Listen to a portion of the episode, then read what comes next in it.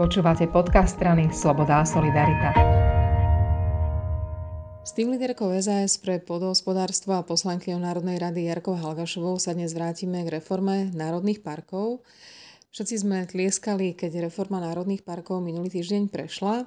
A Jarka, ty si bola autorkou pozmeňujúceho návrhu, ktorý menil zásadne veci týkajúce sa pôdy. Skús začať tým, v čo si chcela alebo na čom si trvala, že sa v reforme národných parkov pozmení? Tak najprv by som chcela povedať len toľko, že ak by ten zákon bol schválený v pôvodnej podobe, tak by sa s najväčšou pravdepodobnosťou eh, veľmi dotkol života na vidieku. To, čo som e, prosila ministra Budaja, bolo, aby, aby nám predložil nejakú analýzu dopadov a nemusela to byť výlučne finančná analýza, ale akým spôsobom sa zmení život na vidieku. A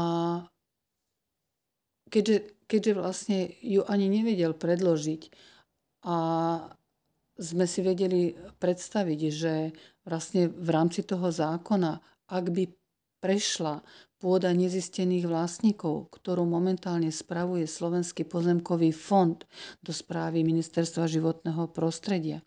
Ak by prešli všetky územia Národného parku pod správu Ministerstva životného prostredia, tak sa dalo len predpokladať to, že by to významným spôsobom ovplyvnilo hospodárenie aj na polnohospodárskej pôde, teda zmenilo by to život poľnohospodárov a aj lesníkov. A práve preto ja som e, s pánom ministrom pri diskusii povedala, že nie je dobré, aby prešla pôda nezistených vlastníkov, ktorá je v správe Slovenského pozemkového fondu pod e, správu Ministerstva životného prostredia, aby zostala stále tak, ako je. Pretože na túto pôdu sa poberajú dotácie z e, Európskej únie dotácie na obhospodarovanie polnohospodárskej pôdy. A nikto nevedel povedať, čo bude potom. Kto bude poberať tieto dotácie po prevode e, pod rezort životného prostredia. Rovnako pri prechode všetkých národných parkov sa nevedelo, ako sa bude postupovať pri zonácii národných parkov. E, vysvetlím, Momentálne v správe národných parkov sú územia e, v e, zóne, e, v stupni 5., 4. a 3. Výnimkou je TANAP, kde sú aj jednotka a dvojka, ale štvrtý, štvrtý stupeň je bezzásahový. A 5. stupeň je bezzásahový. A tretí stupeň je vlastne pôda, kde sa môžu vykonávať či už lesné činnosti alebo polnohospodárske činnosti. A ak by to prešlo pod správu Ministerstva životného prostredia hneď, tak ako to bolo navrhované, tak Ministerstvo životného prostredia by si vlastne odbúralo automaticky svojich oponentov, ktorí by mali právo vstupovať pri diskusii o zonácii. Zonované národné parky znamená, že, by sa, že sa má zmeniť stupeň ochrany z 3., 4., 5. na A, B, C, D. A tým pádom sa má prehodnocovať to územie celého národného parku. Takže preto som trvala aj na tom, aby do správy Ministerstva životného prostredia prešli len 4. a 5. stupne ochrany a trojka až po zonácii. Ochranári namietali, že tento spôsob tú ochranu prírody na Slovensku spomalí to tak? Nespomalí. Ochrana životného prostredia funguje aj, aj teraz.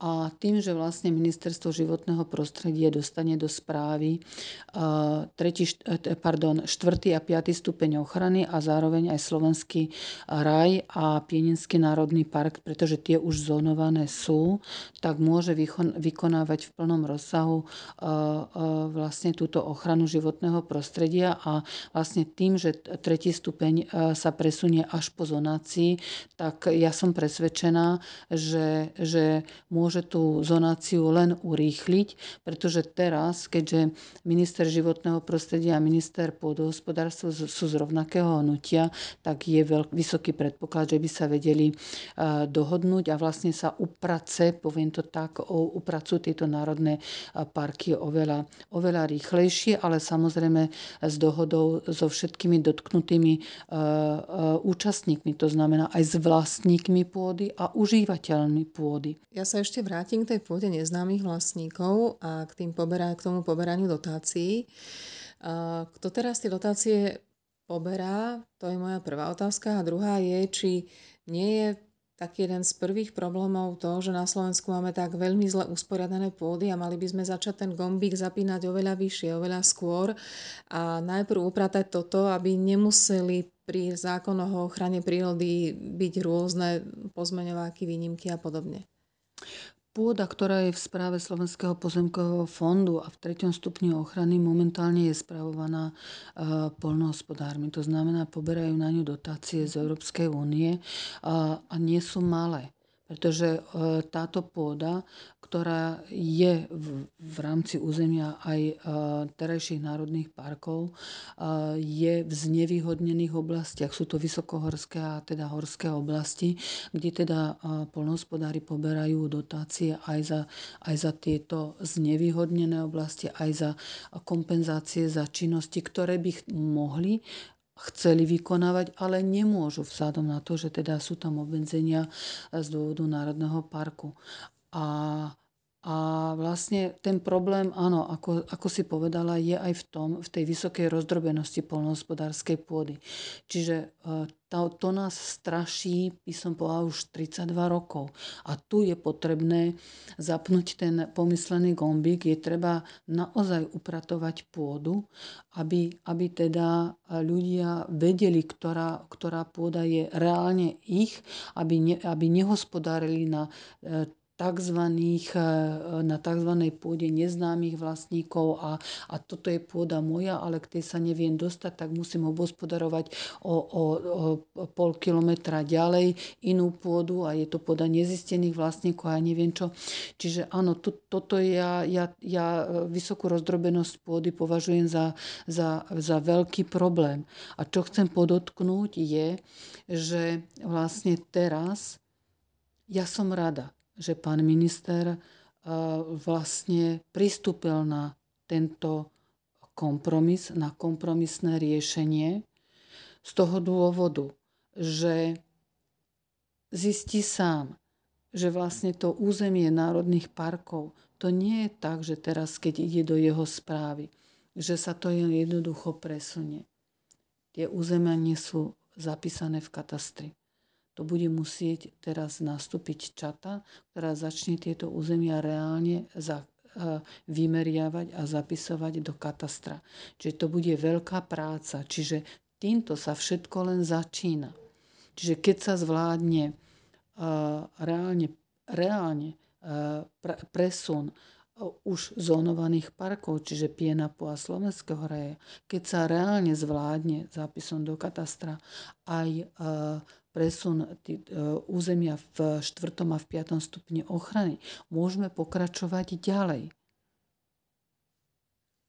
To znamená, že nedochádza k zdržaniu, nedochádza k obmedzeniu národných parkov, príde len k tomu, že sa začne systematicky upratovať. Áno, ja to takto vnímam, začne sa systematicky upratovať. Čo ma teda mrzí, poviem úprimne, že sa okolo toho spustila veľká mediálna kampaň a negatívna, čo teda pôsobilo navonok, ako keby sa ministri z rovnakého hnutia nevedeli dohodnúť a veľmi to nahrávalo e, našim opozičným e, poslancom opozície ako takej. No nie len ministri sa možno nevedeli dohodnúť, ale veď v čase, keď sa začala rokovať táto reforma v parlamente, tak e, pred parlamentom protestovali dve úplne opozičné strany, drevári a ochranári a vlastne obidve tie strany boli nespokojné spokojné s tým, o čom parlament rokuje, tak e, ťažko toto neodraziť v médiách. Určite Áno, ale pokiaľ by tá diskusia bola vedená na odbornej úrovni a nielen na, na politickej, tak som presvedčená, že k tej dohode by došlo oveľa skôr. A e, pretože my sme vlastne toto riešenie vrátanie teda ministra pôdohospodárstva ponúkali od začiatku. Nemusela byť okolo toho takáto mediálna smršť, by, aby som povedala tak.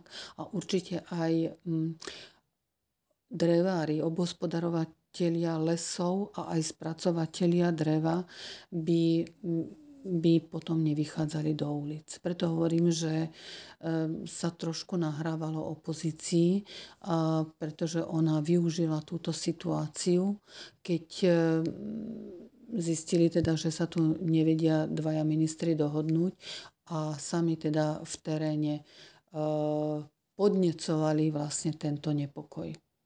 Tak, reforma je schválená. Už sa môže začať. Ďakujem veľmi pekne. Ďakujem veľmi pekne. Ja sa tiež teším, že je to schválené v tejto podobe, ako to je a verím, že, že už to bude len dobre.